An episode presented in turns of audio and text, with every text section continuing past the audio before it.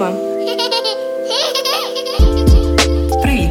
Ви слухаєте єдиний в Україні позитивний подкаст про усиновлення. Мамо, я вдома.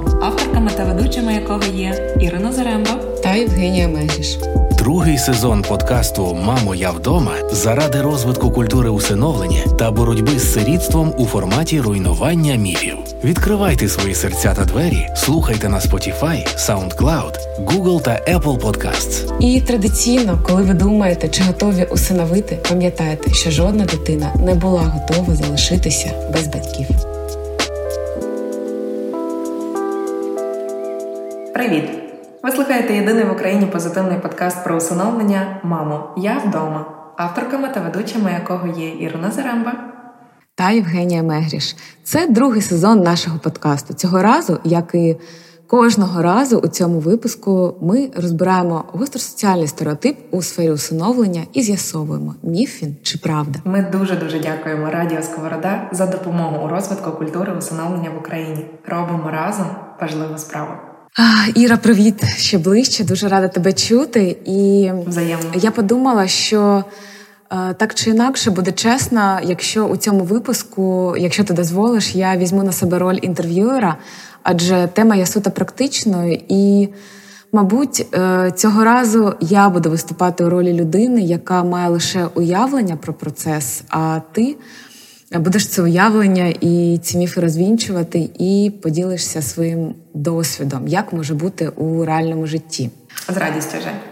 Отже, говорити сьогодні будемо про те, коли юридичний процес усиновлення завершено, і дорослі залишаються з дитиною, усиновленою дитиною сам на сам. І ось тут е, хочеться поставити ці питання: чи сам на сам чи можуть вони розраховувати на якусь підтримку, або вони повинні шукати цю підтримку самі.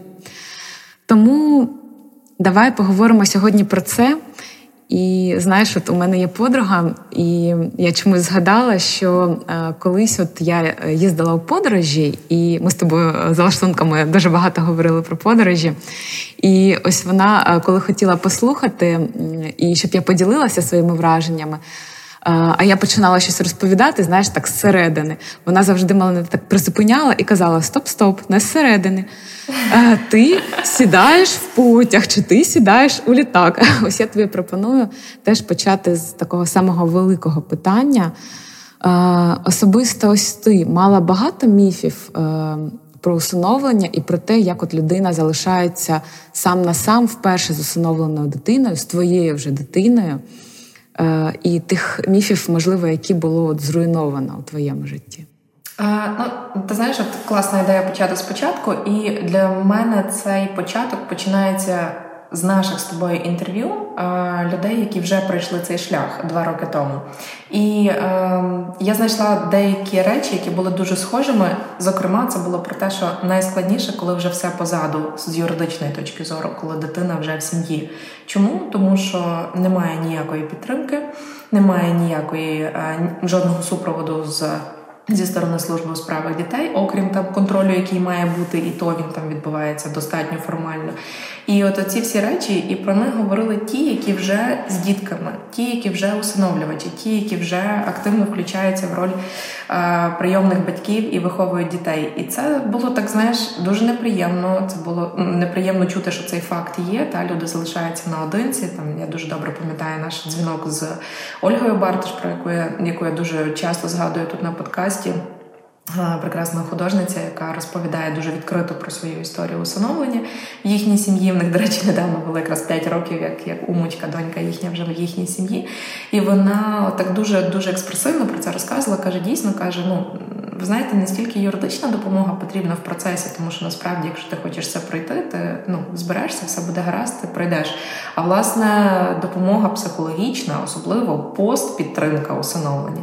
І, е, І ця думка повторювалася щоразу, коли ми спілкувалися з усиновлювачами. І я не могла сказати, що це і зараз не можу сказати, що це міф, тому що це досвід, нехай негативний, але досвід відповідно великої кількості людей, які цей процес пройшли. Тобто, дійсно є така річ, як те, що ти, коли шукаєш інформацію, просто навіть та ти її шукаєш в інтернеті, там усиновлення, ти знайдеш достатньо багато інформації про сам процес усиновлення. Ти знайдеш достатньо багато інформації про документи, які потрібно зібрати. Навіть ми з тобою, з командою наші діти підготували просто покрокові інструкції процесу усиновлення від А до Я, від моменту, коли ти тільки думаєш, які варто там рекомендації виконувати, до моменту, коли ти вже оформлюєш фінальні документи. А що далі? І от коли що далі, я навіть спеціально перед нашим випуском зробила такий, знаєш, собі домашку. Е, І я просто почала гуглити. Я усиновила допомога, знаєш, там куди звертатися після mm-hmm. усиновлення, пост, е, підтримка усиновлення. Всі ключові слова, які я могла в цій темі знайти, я знаходила тільки інформацію про те, що коли ви усиновили, ви маєте право на відпустку щорічну по догляду за дитиною, і ви маєте право на виплату по догляду за дитиною державну допомогу. Все. Оце от вся типу, як знаєш, як допомога, а і про те, що і про ваші обов'язки. Усиновлювач зобов'язаний там пускати mm-hmm. працівника служби у справах дітей на контроль, е, допускати працівника служби у справах дітей до спілкування з дитиною. Тобто на тобі дитина, на тобі перелік обов'язків. Ну, якби ось і все. Тому насправді ем, в моїй е, історії це все склалося трошки інакше. Можливо, саме завдяки цьому негативному досвіду інших усиновлювачів, тому що проходячи процес е, спочатку. Основним моїм завданням для себе я ставила це знайти тих людей, які сформують моє коло підтримки. Це як фахівці, та, тобто в службі у дітей, тобто в першу чергу там працюють люди, та вони мають досвід, вони мають колосальний досвід у цій сфері. Вони роками працюють, і на їхній відповідальності не тільки процес усиновлення, та тобто це і, і робота з ем, сім'ями, які опинилися у складних життєвих обставинах. Ті люди знають цю сферу дуже добре. Та тобто, моїм завданням було подружитися з ними знайти в них підтримку на цьому етапі і заручитися їхньою підтримкою в процесі загалом. Коли ми прийшли на навчання для кандидатів усиновлювачі, я пам'ятаю навіть наш перший день. І ми, коли всі знайомилися, ми представляли, знаєш, це, це було реально як коло таке: Добрий день, мене звати. Я тут тому, що я би хотіла усиновити стільки-то дітей. Ну і це все. І ти якби розказуєш в тому числі, які в тебе очікування від цього навчання, принаймні в нас так було сформовано в групі.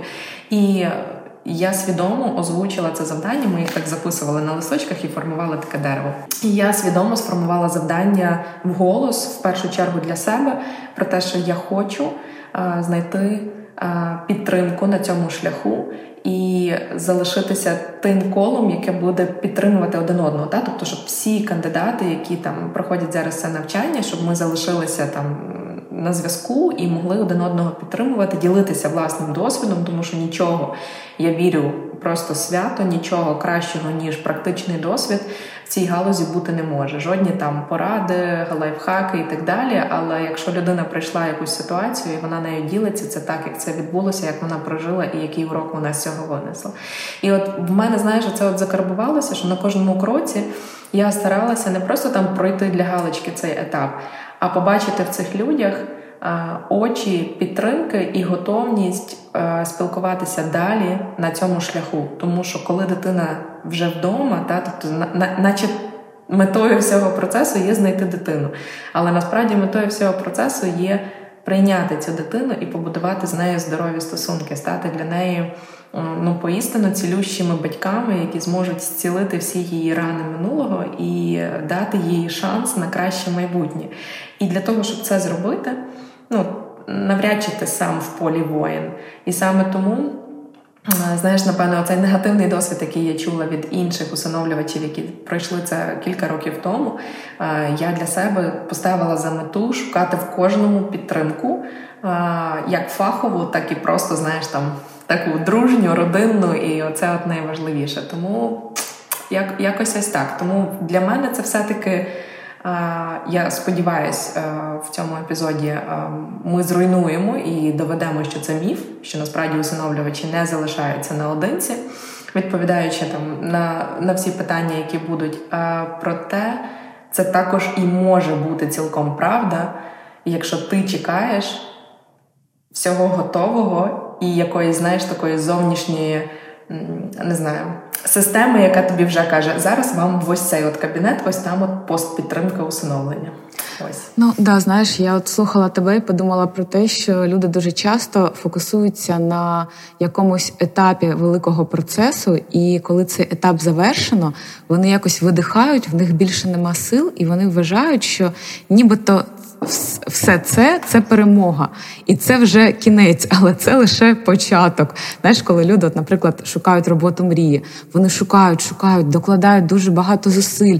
А потім, наприклад, вони знаходять цю роботу, а вже не мають наснаги і сил для того, щоб ну, працювати на ній. І мені от здається, нехай це буде дуже грубе порівняння, але з процесом усиновлення дуже часто люди.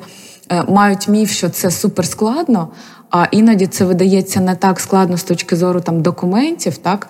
Але там з точки зору моральної і з точки зору підготовки саме тебе як людини, оце те, про що ти кажеш про, наприклад, формування цього кола. Тому що, е, в принципі, люди думають: ну добре, коли в мене буде дитина, тоді я і буду шукати підтримку, і психолога собі знайду, а буду дивитися на дитину і буду дивитися, який психолог потрібен. Але от мені здається. Нехай може я помиляюся, і ти мене поправиш, але мені здається, що на цьому етапі потрібно це коло формувати, скажімо так, ще до того, як ти навіть почав шукати дитину, тому що можливо і ці пошуки будуть іншими, коли ти будеш мати підтримку і людей, які зможуть, скажімо так, е, тебе скерувати у правильному напрямку, і людей, з якими ти зможеш порадитися, і людей, які. Е, зможуть не допустити, щоб ти зробив якусь помилку, чи якесь дуже е, я не знаю, емоційне рішення е, або психолога, тому що. Іноді люди теж так хибно вважають, що психолог це людина, до якої ти приходиш одного разу і вирішуєш усі проблеми, тому що він тобі, як рецепт у лікаря, якусь пігулку для щастя виписує. Але робота з психологом це теж, мені здається, великий шлях, така велика подорож е, у я не знаю, відносинах із собою. І іноді е, цей шлях дуже сильно допомагає е, поглянути іншими очима на дуже, здавалося б, очевидні речі та ситуації. Тому мені здається, от на етапі саме прийняття рішення про усиновлення потрібно вже розпочинати думати про своє коло, про свою підтримку, а не коли це усиновлення вже здійснилося. Ні, та 100%, тому що потім часу не буде. Да. Треба буде вирішувати дуже складні питання дуже швидко, враховуючи те, що ти сам ну просто фізично і емоційно втомлюєшся, то в тебе просто знаєш, як мають бути на горя... на, на гарячих контактах зафіксовані номери тих людей, до яких ти можеш подзвонити, чи просто поспілкуватися, чи отримати фахову допомогу. І звичайно, що там ну немає законодавчого. Знаєш, закріпленого обов'язку держави надавати тобі цю допомогу. Ну тобто, так ти можеш там отримати від служби справи дітей з керування, там до на якісь е, Е, сеанси навіть можливо безкоштовно в якихось випадках і так далі, але це не є загально прийняте правило. Та? Тобто, все-таки твоє завдання, мабуть, знайти е, знайти це самостійно, якщо ти хочеш отримати якісно, вчасно і тоді, коли тобі це потрібно. Та? Грубо кажучи, в тебе той психолог чи та людина, з якою ти довіряєш і можеш розказати, знаєш, має бути постійно в вайбері. Тому що це інакше, інакше ти можеш інколи навіть не мати можливості поспілкуватись, тобі треба написати що відбувається, і отримати цю допомогу. Тому е, тому однозначно, тому що ну дуже складно. Це просто дуже складно. От я не знаю, як е, знаєш, повертаючись до до порівняння, там я завжди пам'ятаю, як мені мама казала: слухай, народити це найпростіше з материнства. Так, ну, так, так. Це, це знаєш, це, це не я сказала. Людина, яка там не має досвіду кровного батьківства. Це мені моя мама казала. Каже: от народити це найпростіше з усього. А от потім виховувати оце вже зовсім інша справа. І я недавно буквально переглядала ми там е, з сестрою переписувалася, і мені якийсь е, відосик впав я і перекидала про те, що. Я, е, як людина, яка думала, що коли я народжу, о, все стане на свої місця. Значить, там просто типу такий мем. Ну це треба просто було було би побачити реально. Тобто, це от е, люди кажуть, значить, воно десь так і є. Точно так само тут в цьому процесі. Та? Тобто При знайти дитину це дуже складний процес, справді, але навіть на етапі пошуку ми дуже активно користувалися нашими контактами, які ми назбирали в процесі оцього крокування процедурою усиновлення. Ми телефонували фахівцям служби. Е, Центру соціальних служб ми розказували про кейс, ми розказували про соціальну історію дитини, ми розказували про е, досвід першого знайомства, які реакції, і нас попереджали. Ну от очікуйте, буде, якщо ви берете цю дитину, буде отак, отак, отак. І це було дуже впевнено сказано. І зараз там ми вже три, практично три місяці разом, і це от просто дослівно збігається з тим, як нам розказували, що ну от, от такі от очікування. Тобто, якщо вам ви готові з такими е, сценаріями працювати? Чудово, вітаємо! Ви знайшли свою дитину. Якщо ви не готові працювати з таким сценарієм, шукайте далі. Тобто, знаєш, тут навіть от, от в такому моменті це було дуже і дуже важливо і корисно отримати оцю таку, знаєш, не просто емоційну е, річ про те, що там є дитина. Вона потребує батьків, я шукаю, oh my God, треба забирати. А було дуже таке, як холодний душ, про те, що ну дивіться, враховуючи соціальну історію тут, очікуйте ось це, запитайте себе, чи ви готові з цим працювати. А далі вже приймайте рішення. І воно так допомагає трошки от виразити тебе в цьому процесі. Твої емоції трошки так, знаєш, що. і включити твій розум, тому що ти забираєш дитину на дай Бог все життя. Та? Тобто там так. має бути все, все, все так, щоб ти був до цього готовий. Подкаст про усиновлення Мамо, я вдома. До речі, от про перше знайомство за законом є дуже такий нетривалий термін да, для того, щоб встановити контакт з дитиною. Це там 10 е, днів, чи може там е, десь до місяця так доходити. Так, так, тобто, це ну, такий можна ну, продовжити один раз ще на 10 днів. Тобто, ну, грубо кажучи, так, до місяця часу можна знайомитися. Так, тобто, це такий е, доволі нетривалий, мені здається, термін, враховуючи те, що ти не кожного дня там можливо приїздиш до дитини. Можна кожного, але мені здається, що на практиці це не буває кожного кожного дня. І от е, виникає теж у мене питання. Ти частково е, десь його так висвітлила тільки що, але от знайомство з дитиною у закладі воно е, проходить е, під наглядом вихователів. Дитина знаходиться з людьми, з якими вона ну зараз проживає, або з сім'єю, да, в якої дитина знаходиться там під опікою, наприклад. І от. Е, це різні діти, коли вони у закладі, коли вони знайомляться з тобою там, і дитина, яка вже з тобою вдома. Це дуже великий контраст. А, Ти знаєш, я, мабуть, якщо коротко відповідати, то так, звичайно, але це не стільки через контраст, скільки через саме середовище, в якому дитина перебуває. Ем, з нашого досвіду, коли ми познайомилися з нашим малюком, він. Насправді дуже багато речей на зустрічах демонстрував тих, які він зараз продовжує демонструвати вдома.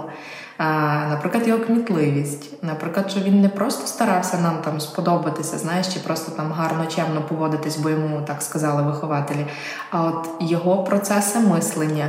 Насправді там в нашому конкретному кейсі дуже багато речей збігаються, але і звичайно найважливіший момент є той, що дитина просто починає, якщо все йде нормально, терапевтично для дитини, як ми вже знаємо це, е, то дитина починає розслаблятися вдома. Вона починає показувати перші ознаки непослуху. Потім починаються перші конфлікти, скандали.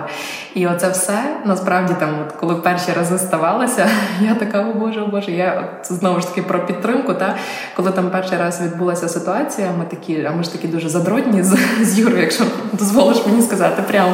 І м- коли це все ставалося, то ми такі так, окей, яка в нас має бути правильний алгоритм дії? Там знаєш, як ми маємо вирулити з цієї ситуації, і ми одразу телефонували от а, нашим фахівцям центру соцслужб, з якими в нас дуже склалися теплі стосунки, дуже круті фахівці, і які просто от я телефоную, така там пані Ярослава, отака от ситуація.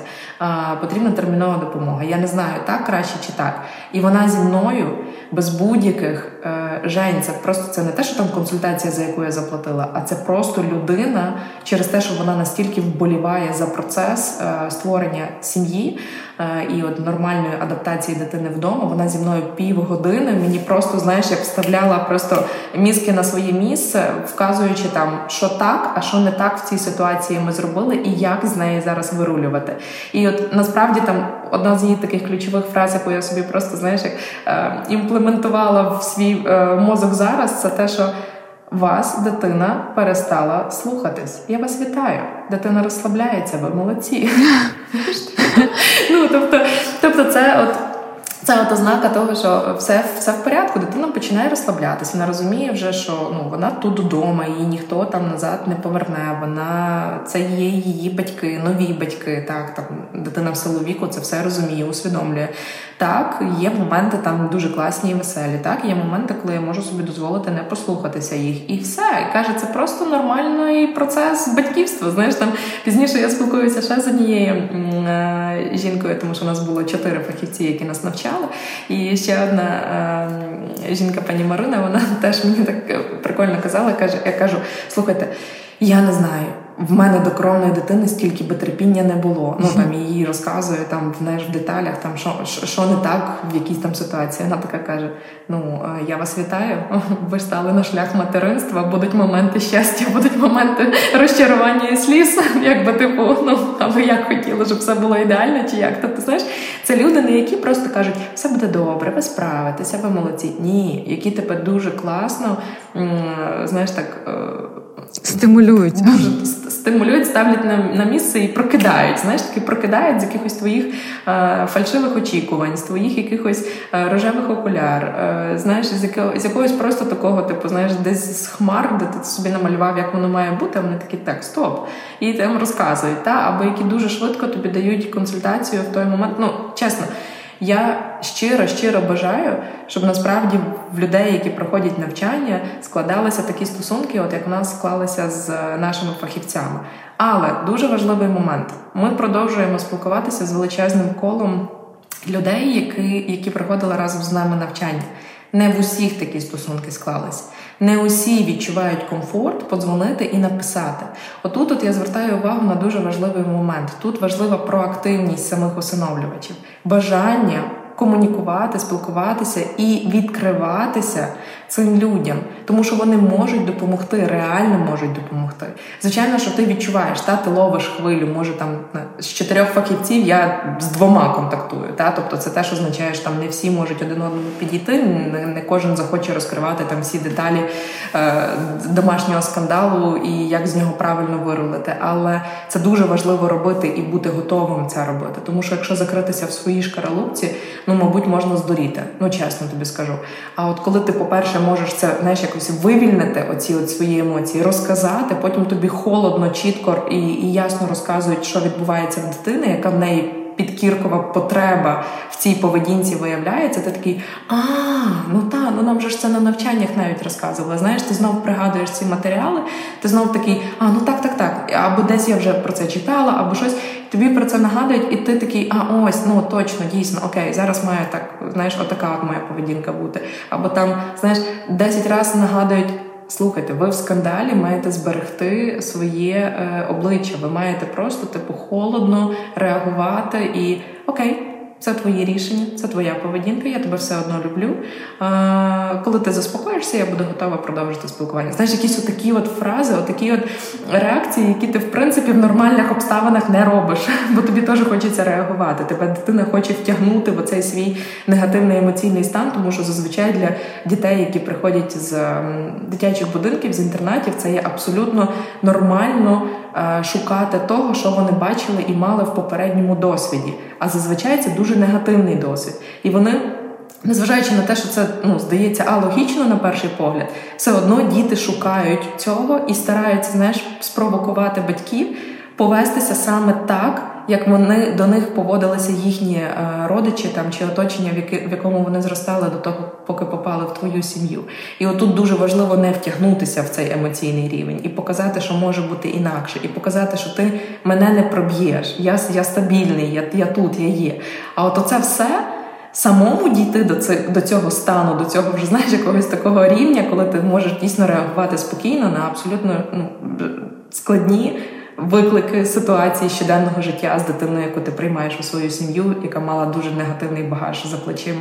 І оце дуже складно. Типу, коли ти ну сам до цього не дійдеш, книжками цього не дочитаєшся. Ти так, ти дуже багато можеш, мабуть, протестувати там на практиці з кожним кейсом. але тільки фахові знання і спеціалісти, і, і щоденна допомога і досвід колосальний можуть тобі допомогти з цим справитися і розуміти, що все нормально, слухай, попустися, сама до себе сказати. Оце знаєш, і от, от, от отут без цієї допомоги ніяк. І я не уявляю. І в мене навіть знаєш, виникла така. Е, ідея ми її обговорювали про те, що дійсно це би мало бути на рівні е, загальноприйнятих правил, та не тільки там через проактивність окремих усиновлювачів мати цю підтримку, а дійсно мати її, ну знаєш, знати, куди звернутися в разі, коли в тебе відбувається така ситуація. Тобто, коли усиновлювачі виходять, їм дають зелену кнопку, на яку ти натискаєш, коли в тебе emergency case. Таких кнопок немає. Але речі... вони можуть бути вони можуть бути, якщо ти сам над цим попрацюєш. Ну, Факт, от до практичного. Е, я знаю, що ви з Юрою такі люди, які можуть налагоджувати е, контакти. Ти така людина, яка зможе зателефонувати, коли тобі потрібно, і поставити запитання. Але люди, звісно, різні і з різним рівнем, скажімо так, е, відкритості. Да? Своєї, і от як, от що б ти сказала, куди йти? Не просто от да, є курси навчання, але люди деякі, мені здається, і там на курсах для усиновлювачих вони ведуть себе дуже закрито. Вони можуть не спілкуватися з іншими людьми. Але от якщо ця людина не знайшла своє коло саме у процесі. Ем, навчання, але коли усиновлення вже завершено, вона розуміє, що ну все, вона не може сама, їй потрібно поділитися з тими, хто буде її точно розуміти, хто знаходиться приблизно у такому ж самому стані, у тих самих обставинах або приблизно таких. От куди б ти порадила піти, якщо це не служба у справах дітей, е, чи це можуть бути групи у Фейсбуці, чи от куди можна просто, якщо ти ну от на такому етапі е, вирваному з контексту опинився у ситуації, коли тобі потрібна допомога? От куди можна податися? Я би дуже рекомендувала в процесі усиновлення поспілкуватися з кількома знайти. Я впевнена, знаєте, це як правило п'яти рукостискань. А П'ята людина точно буде та, яка вже пройшла цей процес. Навіть якщо здається, що в вашому оточенні немає людей, які пройшли процес усиновлення, які прийняли дітей. Пошукайте. Є насправді багато людей, які ведуть і свої е, блоги в інстаграмі, і діляться своїми е, історіями. Їх можна знайти, е, і їм можна написати, і вони точно дадуть відповідь. Або якщо це не усиновлювачі, то можливо це прийомні батьки або батьки-вихователі дитячих будинків сімейного типу. Практично в кожній громаді є така прийомна сім'я або дитячий будинок сімейного типу. Знайдіть їх, купіть цукерки. Е, чи будь-які інші гостинці, там чи якусь класну класну випічку, приїдьте до них в гості, подивіться на цих дітей, поспілкуйтеся з батьками-вихователями, поспілкуйтеся з прийомними сім'ями, збережіть ці контакти, е, напишіть, подзвоніть їм, коли ви вже дитину приймете. І я впевнена, що ті люди вони настільки через свою діяльність є відкритими що вони не зможуть залишити вас е, в ситуації, коли вам потрібна буде допомога. І з практики, маючи там від знаєш, від однієї до десяти, а дуже часто і більше десяти дітей, які проходять через їхнє виховання, вони зможуть знайти поради, які вам допоможуть. Тому шукайте усиновлювачів, шукайте батьків. От цих терапевтичних батьків, практичних, які вже пройшли і проходять е, е, ці шляхи. І ем, це буде найкраща допомога. Не закривайтеся. От насправді не закривайтеся. Це найгірше, що можна зробити для себе, а відповідно і для дитини, тому що е, ви не будете в ресурсі, і коли ну ви не будете в ресурсі у цьому, знаєш, то ви не зможете ділитися ним з дитиною. І тоді вся ця ідея ну дуже часто, коли я зараз читаю історії дуже багатьох батьків, які все-таки там знаєш якийсь період проходили самі, а потім уже в критичній ситуації, коли там чуть уже не стояло питання повернення дитини в інституцію, починали звертатися шукати допомоги і їх витягували з тих станів. Тобто, це можливо, просто потрібно мати оце джерело, з якого ти будеш черпати, відновлюватися і шукати е, відповіді на свої питання, які ти самостійно не знаходиш. Тому що коли ти сам в своєму в своїй малесенькій бульбашці своєї сім'ї, то здається, що вже все. Ну, типу, далі неможливо, але насправді нам не дається більше, ніж ми можемо справитися, і я в цьому впевнені. А люди навколо є, і їх дуже багато, які готові допомагати. Тому, напевно, перша станція це дійсно шукайте людей, які вже прийшли з практики, де дадуть вам найбільше рекомендацій, тому що дуже є багато повторюваних сценаріїв. От зараз, коли ми проходимо своє свій сценарій е, адаптації дитини, ми бачимо наскільки багато схожостей саме з тим, що нам абстрактно здавалося би, розказували на навчаннях чи розказують зараз фахівці центру соцслужб, з якими ми продовжуємо спілкування, тому що це моделі поведінки, які на жаль зустрічаються в дітей, тому що дуже багато однакових сценарій. Сценаріїв алкоголь, наркотики. Е, інше скривдження, емоційне, фізичне, сексуальне, і вони мають свої патерни поведінки в дитини і свої патерни витягування дитини з цих е, з цієї моделі поведінки і з, з того скривдження, в якому вони, на жаль, опинилися. І, і дійсно є інструменти, які працюють і які допомагають. Просто це потребує часу і допомоги. Другий сезон подкасту Мамо, я вдома у форматі руйнування міфів.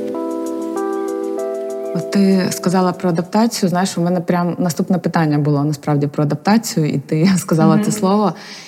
І я б хотіла більше, мабуть, торкнутися так. Звісно, е, ці схеми вони е, можуть бути дещо схожими, але звісно, ми не будемо е, дуже сильно розкривати там кожну схему, тому що для кожної ситуації вона різна. Але от як ти для себе відчуваєш, як проходить для тебе процес адаптації? Тому що пройшло три місяці, і звісно, були там якісь перші враження. От знаєш, може там перша ніч, яку ви там прожили разом, перший день, перший ранок. Жень, це так було страшно. От знаєш, я, я теж це розумію, що це страшно, і це е, ну ті емоції, ну це таке ж материнство, як кровне материнство, коли ти е, першу ніч проводиш да, з новою людиною, твоєю маленькою людиною, яка тобою.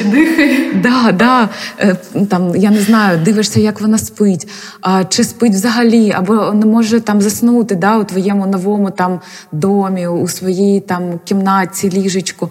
І потім, е, от. Е, ще назву е, одне словосполучення, і ти точно про нього захочеш розказати. Це медовий місяць, так це є якийсь такий mm-hmm. період. І потім проходить адаптація. Адаптація не тільки дитини, тому що і ми, як дорослі, ми змінюємось разом з дитиною. Ми вчимося від неї, ми вчимося просто будувати ці стосунки. Давай так коротесенько, просто от процес адаптації з точки зору дорослого і процес адаптації з точки зору дитини, коли оці маски, як ти казала, коли вона починає відчувати себе вільно, коли ці маски злітають. От Що це? Наприклад, у розумінні трьох місяців. Ой, слухай, От ти сказала зараз е, про першу ніч, і я собі зразу так хоп туди перенеслась емоційно, і я така, о Боже, слава Богу, що я вже не там. Ну тому що насправді е, от ти такий літаєш, літаєш, ти шукаєш дитину, ти здавалося би готовий, а потім ти заїжджаєш вже за дитиною. От коли настає той день, коли тобі треба забрати дитину з дитячого будинка, ти везеш її до себе додому. Оце от типу, знаєш, той turning point, коли дороги назад немає. Ні, вона може бути назад, звичайно, але це найгірший, мабуть, зі сценаріїв. І ти знаєш, ти приїжджав на зустрічі, це одне, ти приїхав, ви дві-три години поспілкувалися, там ну, щось там якось провели час, щось там, знаєш, ну тобто це все якось дуже е, емоційно, але це все менш зобов'язуюче. А тут ти вже сідаєш в машину, ти забираєш дитину і ви їдете додому. І оце от перший день оглядане будинку, знайомство з кімнатою, перший обід чи там вечеря. Знаєш, це все це це дуже трепетно. Ну насправді життя ділиться на до цього дня і після цього дня. Воно міняється цілком. Просто цілком. Це це, це дійсно як до і після. Інакше просто ти не назвеш це. І я пам'ятаю перша ніч.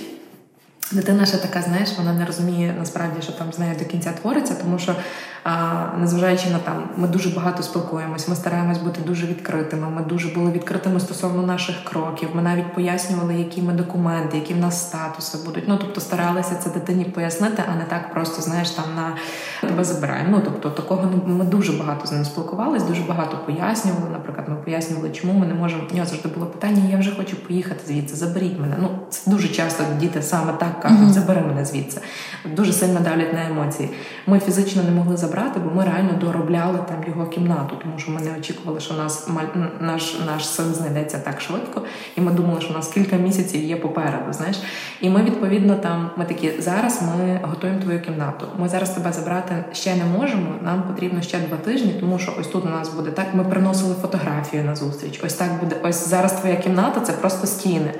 Тут приносили фотографії з сайту Ікеї, де ми замовили меблі. Знаєш, типу, ось такі ми меблі замовили. Ми з ним вибирали деякі меблі варіанти. Знаєш, тобто давали йому можливість брати участь в процесі, щоб для нього те, те, куди він приїде, вже було трошки більш знайомо. І от перший день, коли він приїжджає, для нього найважливішим було почати розпаковувати сумки його. Тому що він хотів, знаєш, як закріпитися. Я розпакувався тут.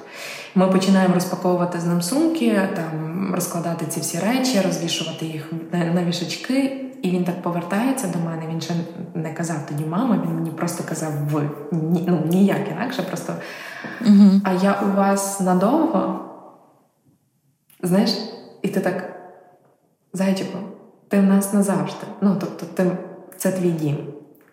Знаєш, і ти, типу, і отакі питання в тебе там кожних два кроки тебе питання, на які ти типу, ну, ти не на всі можеш підготуватися. І знаєш, і коли от він почув, що ти тут назавжди це твій дім, він перестав розпаковуватись. Ми розпаковували решту сумки ще десь протягом тижня. Ну, тому що речей в нього було дуже багато. Він такий. Заспокоївся. Він заспокоївся. Він, ну тобто для нього було це почати розпакування, тому що він на якийсь час точно, значить, буде тут, якщо він речі свої в шафу порозкладає. Ну так, от в його голівці це так виглядало. Але як тільки він отримав підтвердження на свій запит, чи я тут надовго, і ти тут назавжди, це твій дім. Він знаєш, от просто розслабився, і все ми перестали розкладати ці речі. А другий момент, я пам'ятаю, коли ми там вже його положили спати, ну тобто ми там знаєш, вирішили, що наші вечірні е, рутини будуть це обов'язково там е, піти, вмити личко, почистити зубки, передягнутися в піжамку, включити нічник і Кожного вечора мама або тато читають книжку. Це насправді теж з навчання. Дуже сильні рекомендації були про те, що має бути багато повторюваних однакових дій. Знаєш, там вечірня рутина, казка, значить, вона має бути. Не можна сьогодні прочитати, а три наступні вечори не прочитати. Знаєш, тобто, щоб дитина для дитини найважливіше оця от передбачуваність. Нас про це вчили просто червоною меткою. Стабільність, так, стабільність і передбачуваність. І от обов'язково, як, як, як нас вчили, і ми реально це імплементуємо на практиці, і це вже дає свої плоди тільки три місяці, але ми вже це бачимо. Це е, беззаперечно. Ти от вложуєш спати, ти так гладиш по голівці, і так завтра у нас буде такий-то день. Ми плануємо то-то, то-то. На сніданок у нас може бути або це, або це. Після того ми поїдемо туди-то. У нас такі-то справи. Знаєш, і кожного разу повторювати. І деколи треба повторити 15 разів одне і те саме. І він буде перепитуватись, і він буде цей, але і, і ти вчишся. Та? Тобто це от твоя перша доба з дитиною вдома. І я пам'ятаю, він заснув. Я тобі чесно не можу Мені здається, я читала казку тоді в перший вечір, але я тобі не можу зараз сказати, наскільки це було хвилююче, бо я, напевно, читала казку, але я навіть не пам'ятаю, що я читала. І я пам'ятаю, ну так знаєш, е, він заснув, він спить, він тоді дуже ще був такий засоплений, кашляв, в нього ну, таки, знаєш, психосоматика в тому числі спрацьовувала, він дуже погано себе почував.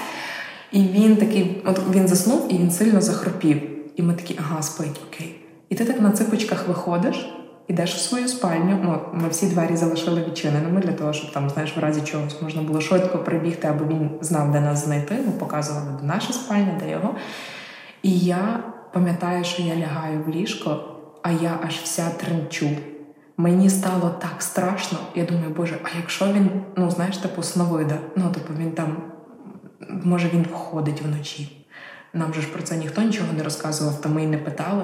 А що, якщо в нього не знаю, там вночі він просто прийде, і в мене якась така була картинка перед очима, що я от зараз сплю, він зараз до мене підійде і буде просто стояти і дивитись на мене. Я не знаю чому. І я лежу і малюю собі ці картинки, і мені так страшно. І я пам'ятаю, ми так просто знаєш, так з Юрою лягли, і такі просто навіть без слів, просто типу, знаєш, от не можемо обидвоє заснути. І потім якось там я часто прокидалася, я типу там прислухалася до кожного шороху. Він у нього ще оце, знаєш, там закладеність через це дуже сильно чула, як він сопів. І я така, ага, дихає, ага, спить, ага, крутиться там, рукою в стіну вдарився. Знаєш, там, ну, в плані того, що там спиш і там знаєш, там повернувся. І я на кожен шорох просто отак от реагувала. Оце от була перша ніч. Це от знаєш, типу, я така, знаєш, і ти розумієш, що ну, типу, зав... а потім ми вранці прокинулись, ми дуже рано прокинулись, що ми не робимо з Юрою ніколи, особливо Юра, там розумієш, тому що він по американському часу працює. І я, ми такі встали, і з сьомої ранку ми вже такі, як два, е, просто такі жайворонки сонні. Е, знаєш, ми такі каву п'ємо, і цікаво, коли він прокинеться, бо ми думаємо, в нього, мабуть, режим. Знаєш, він зараз захоче прокинутися, і mm-hmm. треба, щоб ми вже теж не спали. І ми десь півтори години так чекали його, тому що він насправді просто спав. І тфу-тфу-тфу, як виявилося, в нього зі сном, слава Богу, все в порядку. Він не ходить вночі, він не встає в туалет, він там не прокидається від страшних жахів. Ну тобто буквально там кілька разів такі ситуації були, але це це не є моделі його поведінки. Тобто він нормально спить. вже другу ніч я вже просто виспалась. Бо перша ніч я не виспалася від слова взагалі. І потім починається найцікавіше, починається новий день. І, наприклад, зараз я знаю про те, що його е, слова Я тебе люблю, е, він каже Буба. Е, тобто, це в нього, я не знаю, є такий мультик насправді. Там є от головний персонаж Буба. Я ніколи його не дивилася, може він там суперняшний, але факт. Але на той момент, коли ти перша доба разом, ти не знаєш усіх таких приколів, і тебе ніхто до цього не підготує. Тобі просто треба розумієш, бути дуже уважним до дитини. І от ми гуляємо по парку з ним, гуляємо, гуляємо, собаку з собою взяли. Знаєш, прогулянка сімейна. Перша. Ранкова, і ми гуляємо, і в нього в якийсь такий момент включається от оця от радість, оця, що він хоче висловити, що він дуже щасливий, і він такий повертається і такий до мене Буба! Знаєш? А я така думаю, а я щоб це не значило. А я в той момент дивлюсь на Юру і така, знаєш, типу. Ну, що відбувається? Ну, типу, ти не знаєш, що відбувається, і ти просто мусиш бути у І Ти такий просто ну там обіймаєш, там все гаразд, ну там зайчику все добре. І він оце от називає. І ти не можеш знати, і ти не можеш насправді тебе жод... ну, тут жодне коло підтримки тебе не підготує. Тут тобі треба просто бути дуже уважним і дуже, е, знаєш, там оці всі спостережливим за дитиною. І от е, це тепер ми знаємо. Оце я так настільки добре пам'ятаю той момент, коли я зрозуміла, що Буба це означає е, демонстрація, що мені добре, я щасливий, я тебе люблю. Ну, десь десь в тому напрямку, тому що він так каже, тільки коли йому супер класно. І він оце от Буба, і тепер я вже знаю, що Буба це там ти моя Буба, розумієш, тому що там це це я тебе люблю. І от оці всі речі, але тобі я, я це веду і розказую до того, що тобі від кожного такого стає так лячно, і ти взагалі не розумієш, куди ти прийшов, що далі відбуватиметься. І е, тут якраз таки найважливішим на особливо перших кроках адаптації було частинка кола підтримки це родина, це батьки. І е, знаєш, там, коли е, в мене була можливість знаєш, там, піти ввечері там прогулятися коротко з собакою, набрати маму, і оце все розказати, і мама така.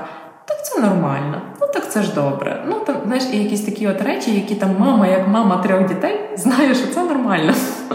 А потім, знаєш, коли щось пішло не так, е, пішла якась, знаєш, це вже там кілька тижнів проходить, там вже починається оце от розслаблення, починаються перші конфлікти, починаються перші там сльози, сльози його, сльози мої. І я просто там стараюся зібратися до кубки, і я набираю там маму чи сестру, і мені просто мене просто слухають. В кінці кажуть, це твоя дитина, ти за неї відповідальна, зберися зараз і повертайся додому, спокійно обнімаючи його. Знаєш, отакі от якісь фрази, які ти такий, а, ну так, я ж мама. Знаєш, типу. І оце от, і, і тут, ну.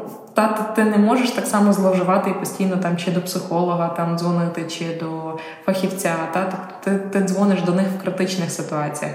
А от коли тобі просто треба, як і по будь-яких інших питаннях поговорити, в тебе мають бути люди, яких ти можеш набрати, які тебе просто вислухають і без осудження, або дадуть якусь рекомендацію, або просто скажуть: все так не буде, буде краще, все буде добре, не хвилюйся. Сьогодні такий день. Пішло не по плану, нічого, завтра буде краще. Знаєш, і от Тут дуже важливо мати. От знаєш, типу там ти не ну нам про це теж е, насправді і на навчанні говорили про те, що ви маєте людям, які є у вашому житті, говорити про свій намір усиновлення достатньо заздалегідь, тому що люди мають е, прийняти це рішення також.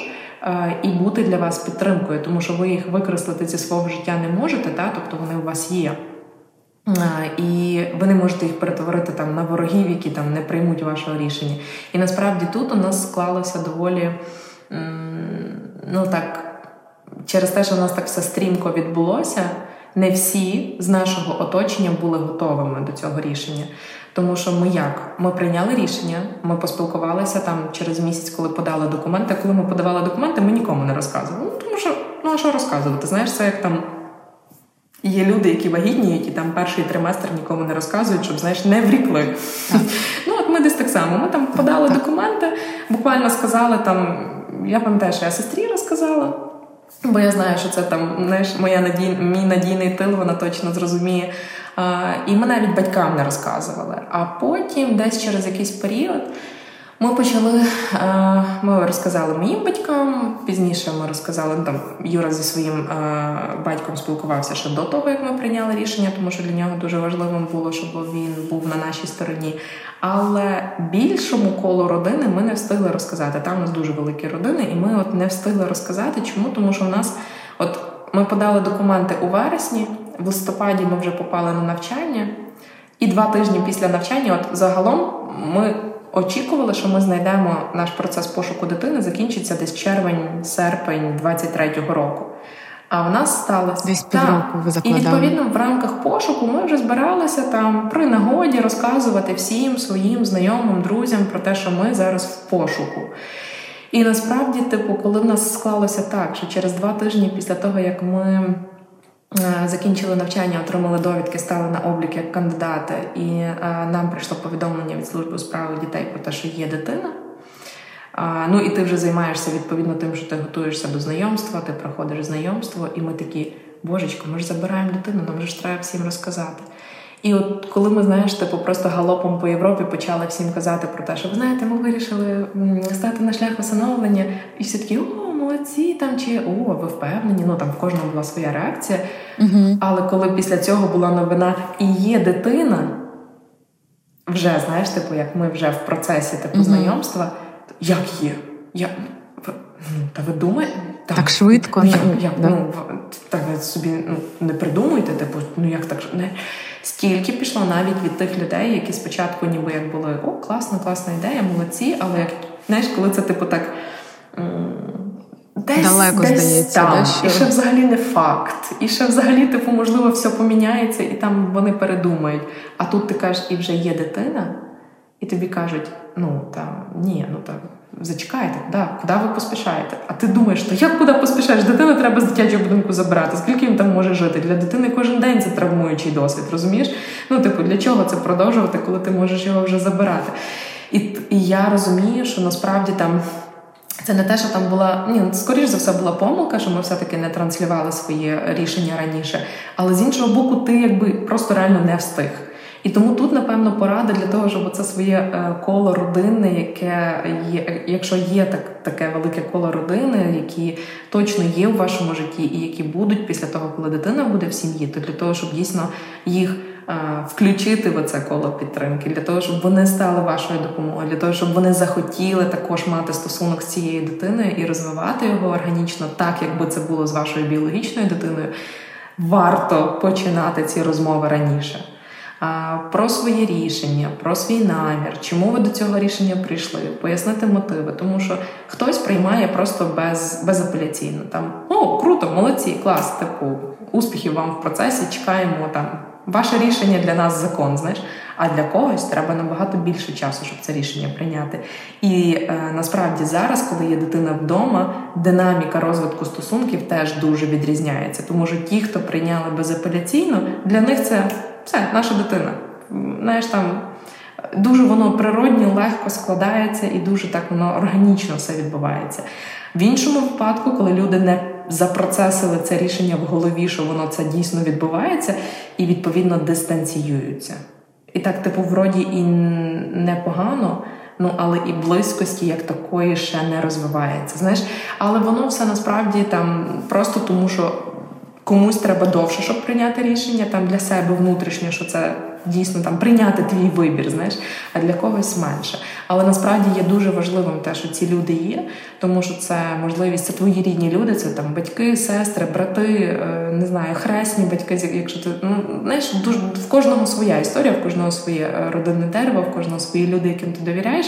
І от ці люди вони насправді є величезною підтримкою, тому що я насправді була дуже вражена, коли там перша доба, і мені батьки подзвонили і вітали мене так, ніби я знаєш, щойно з пологового виписалась, тому що таке, ну я тебе вітаю, ти стала на шлях материнства. Це все. Тобто, це, це було неочікувано, ти не очікуєш цих там привітань чи чогось.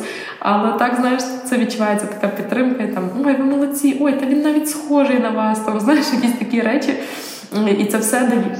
Я теж сказала, що він дуже схожий. Багато, Жень, До Жень, речі. Дуже багато людей про це сказали. Да, Зараз, да. взагалі, коли ми вже там три місяці разом, і коли він там навіть візуально змінюється, і там навіть е, ну є багато речей, і люди, які збоку, вони такі кажуть, слухайте, міняється на очах. І насправді там він дуже схожий там і на тебе, каже, а особливо він схожий на твого тата, а особливо на твого брата молодшого. розумієш? Типу, і ти такий, знаєш, ти починаєш бачити ці моделі, і воно насправді там поїхати в гості, тебе чекають, дитині зробили сюрприз. Розумієш, там ми коли приїхали до батьків перший раз, е, і батьки подарували йому м'яч, і тато просто так сказав: типу, ну все, тепер той м'яч кожного разу приїжджаєш там до мене в гості, береш м'яч, щоб ми могли бавитись. Це було як знаєш, там типу, ну все, тепер будемо завжди бавитись в м'яча в футбол. І один раз ми їдемо, і ми забули взяти м'яч. Ну, це ж була майже істерика. Мені, але дід Микола сказав, щоб кожного разу брати м'яч. Все ж типу для нього це було просто. Ну так, так. Це про ті ж самі ритуали, мабуть, та, і про ту стабільність, так яку і він такий, знаєш, я ж я ж підведу тим, що я не взяв м'яч. Знаєш, і типу, ну це насправді все там просто як демонстрація того, що ти маєш навіть просто банально ти приїжджаєш в гості, ти можеш ці кілька годин відпочити, тому що на себе роль ну реально дідуся бабусі беруть твої батьки, і ти такий, знаєш, просто там півгодини спостерігаєш собі спокійно п'ючи каву. Ну тобто, це вже набагато знаєш легше ніж зовсім постійно бути самому і. Ну і насправді так. Тому от е, дуже класно, коли твої люди, які в твоєму житті є, стають членами твого кола підтримки і з тобою залиш... йдуть разом, знаєш. Е, з боку, можливо, можливо, навіть позаду, підтримуючи тебе, знаєш, там ведуть е, цю дитину до соціалізації набагато швидше і поруч з тобою. Е, не маю нічого, щоб заперечити. Іра, дуже дякую тобі. Лише можу сказати, дуже дякую тобі за цю розмову. Я слухала і навіть знаєш, вчилася навіть за цю годину від тебе, твоєму спокою, твоїй мудрості і твоєму я не знаю, вмінню е, приймати, приймати ситуацію. Я знаю, що не не все ідеально, е, не буває ідеальних людей, не буває ідеально стриманих людей. Але я щиро дякую тобі за те, як ти про це розповідаєш, е, без прикрашання цього, але з тією відкритістю і ширістю. І ну дійсно дякую тобі і пропоную переходити до нашого бліца. Дякую, Женя, let's go. Давай. Бліц про усиновлення. Ваші питання, наші відповіді. Що в нас сьогодні на Бліц? Е, так, сьогодні у нас буде такий е, не дуже звичний бліц і звичайний, тому що у нас будуть не юридичні ага, питання. Ага. Ми обрали такі питання, які є цікавими, і тому е, у нас програма така: я зачитую е, питання. Е, від мене е, одна репліка чи пропозиція, і від тебе одна. Добре? Угу. Е, добре, перше, які фільми про усиновлення можна порадити? Uh-huh. Давай я uh-huh, почну. Uh-huh. Я буду радити сьогодні не фільм, а серіал. Е, він називається Це ми. This is Us, Він називається англійською мовою.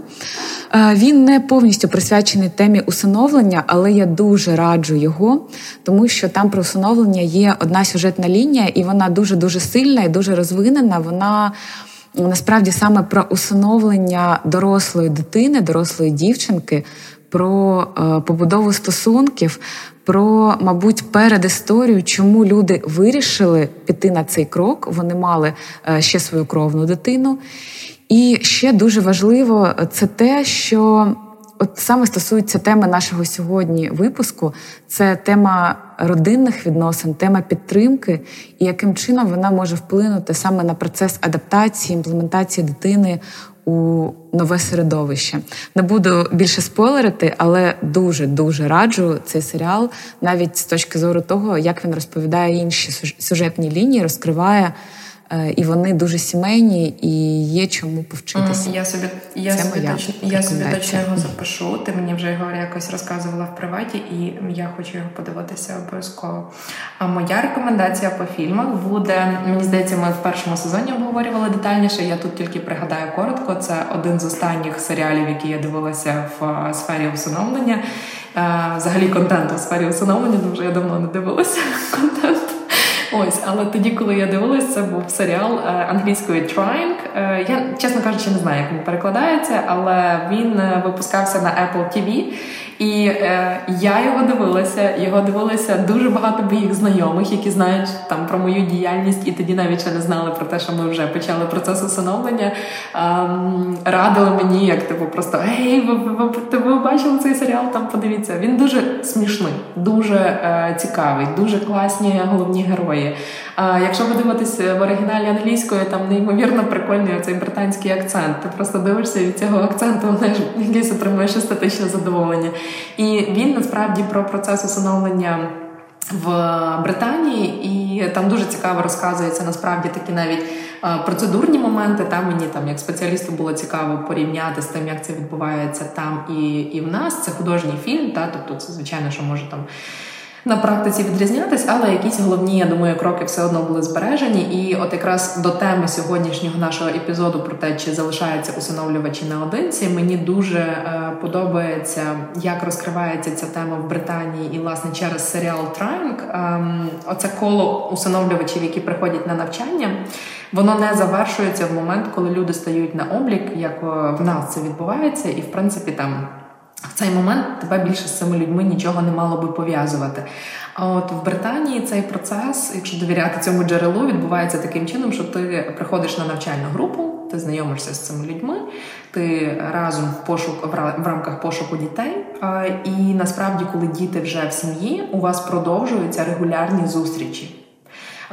Там з якоюсь регулярністю, але вони є. І ви ділитеся на цих зустрічах, от як у форматі там Добрий день мене звати так-то. І в форматі оцих зустрічей відбувається обмін досвідом батьків і як в них там процес адаптації проходить, якісь лайфхаки діляться, та тому що в кожного воно вона своя динаміка, але насправді це дуже класно ілюструє про те, що в тебе є дуже крута post-adoption support. І це от якраз те, що дуже часто е, хотілося би мати дійсно там як на загальнодержавному рівні, коли в тебе системою забезпечується ця підтримка, не тільки там твоїм особистим бажанням мати цю підтримку, але й фактичною можливістю власне так проходити процес. І без цієї частинки ти його не пройдеш. І оце от дуже класно. Зокрема, розкривається в серіалі Трайнг на Apple TV, який я дуже рекомендую, навіть тим, які зовсім до е, усиновлення ще не готові. Просто дуже класний контент, дуже веселий, смішний і е, не такий, знаєш, легкий. Клас, дякую. Я собі записала. Добре, давай до другого питання. Які книги про всиновлення ви можете порадити? Е, знов давай я почну по черзі.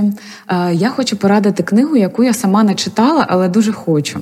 Е, я насправді знайшла її ще коли готувалася до нашого минулого запису, який був присвячений солоусиновленню. І ця книга називається Ми це отримали. Mm. Я зачитаю, якщо дозволиш, таку рецензію. Ну, не рецензію, це опис цієї книги, але він такий буде формальний. Це не мої слова. Там, де 75 письменниць мам розповідають правду про своє життя, про свої надії та страхи, про свою стійкість і невдачі, про збентеження та перемоги, об'єднані своєю силою, гордістю та головне своєю відданістю своїм дітям. Вони транслюють універсальне та посилююче повідомлення. Ви не самотні, самотні мами, і ваша наполегливість, мужність і палка любов заслуговують на відзначення. Е, мені здається, що це дуже прикольні історії, тому що я читала дуже маленький такий уривочок. Е, там він був такий у вільному доступі. І ем, для мене ці історії вони і надихаючі, і такі зворушливі.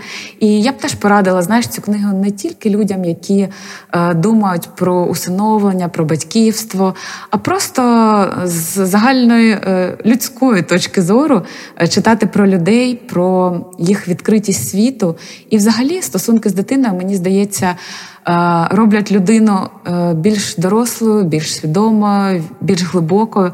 Тому я б радила цю книжку почитати, тому що сама планую. Слухай, це дуже дуже цікаво, класно, класно. Ем, Записала клас, падає в мою турід-ліст. У мене буде рекомендація книги, яку я читаю просто зараз, і яку я вважаю мають або видавати, або продавати усім, хто попадає на навчання усиновлювачів. Книга українського автора Олега Романчука під назвою Сім'я що зцілює. Я знайшла цю книгу випадково, шукаючи абсолютно іншу літературу на якійсь полиці зі знижками. Я така, о, знаєш там, а там така мені насправді дуже не подобається обкладинка, вона дуже невдала, вона якась така дуже аматорська. Але мене м, привабила назва Сім'я що зцілює, і під, е, під текст путівник для прийомних батьків і не тільки основи терапевтичного батьківства дітей, які зазнали скривдження та емоційного занедбання. Жень, я відірватися від цієї книги не можу. Вона настільки е, це з одного боку науково-популярна література, але з іншого, знаєш, там дуже багато таких казкових алегорій для того, щоб просто задіяти праву півкулю е, мозку читача і дати можливість уявити не тільки там, знаєш, логічно, що відбувається з дитиною, чому саме так, і як тобі діяти, який алгоритм застосовувати, але й знаєш, відкрити оцю творчість, творче джерело для того, щоб ці стосунки дійсно як називає автор, для того, щоб танець батьків і дітей відбувся. Ось тому от. Дуже класна. Книжка просто е, топова, я її ще читаю, але я от просто знаєш, я навіть маркер не беру, бо я би помалювала просто всю книжку. Тому я тому я просто її читаю, просто беру звідти цитати і для себе знаєш, їх запам'ятовую. І ці поради, і ці порівняння. А, клас, просто класна. Я не знаю, чому нам ніхто її не радив. Це ну, прекрасна книжка, і насправді там червоною ниткою ця книжка описує власне. Теорію прив'язаності, оцю оцієї безпечної прив'язаності, а, і mm-hmm. як вона дає можливість дитині дійсно зцілитися в новій сім'ї, і як стати тими терапевтичними батьками, які дійсно дадуть зцілення, зцілення як. Фізичне, так і емоційне, так і знаєш, якесь духовне. І е, ти, коли себе навіть починаєш розглядати крізь призму не просто батьків, опікунів там чи усиновлювачів, чи прийомних батьків, а як терапевтичних батьків, ти навіть починаєш ставитися до своєї ролі якось інакше. І навіть якось трошки так, знаєш, що кожного дня ти не просто там маєш нагодувати дитину, одягнути чистенько там і відправити в школу, там зробити якісь е, академічні з ним завдання і так далі.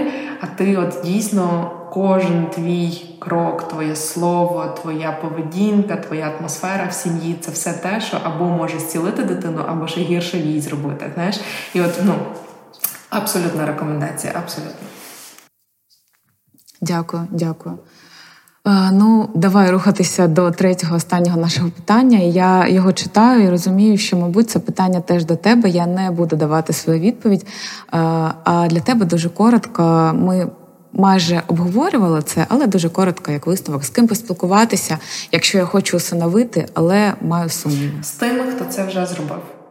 І головне накидати собі питання і, напевно, виокремити те, що тебе найбільше е, хвилює е, і зупиняє від того, щоб розпочати процес, і запитатися, ну не знаю, намалювати найгірший сценарій, який для тебе є найгірший, і описати його тим, хто вже. Е, є усиновлювачем чи прийомними батьками, і просто отримати знаєш, там відповідь чи роздуми цих людей е, стосовно твого найгіршого сценарію, і тоді для себе відповісти на запитання, чи справлюся я з таким сценарієм, чи ні. Дякую, дуже дякую тобі Ір, за сьогодні. Наш бліц на сьогодні завершено, і це означає, що і наш випуск добігає кінця. Дякуємо, що слухали і відкривали своє серце цій важливій темі. І традиційно, коли ви думаєте, чи готові усиновити, пам'ятайте, що жодна дитина не була готова залишитися без батьків. Мамо, я вдома. Мама, вдома. Мам, я вдома. Привіт! Ви слухаєте єдиний в Україні позитивний подкаст про усиновлення. Мамо, я вдома авторками та ведучими якого є Ірина Заремба та Євгенія Межіш. Другий сезон подкасту Мамо, я вдома заради розвитку культури усиновлення та боротьби з сирітством у форматі руйнування міфів. Відкривайте свої серця та двері, слухайте на Spotify, SoundCloud, Google та Apple Podcasts. І традиційно, коли ви думаєте, чи готові усиновити, пам'ятайте, що жодна дитина не була готова залишитися без батьків.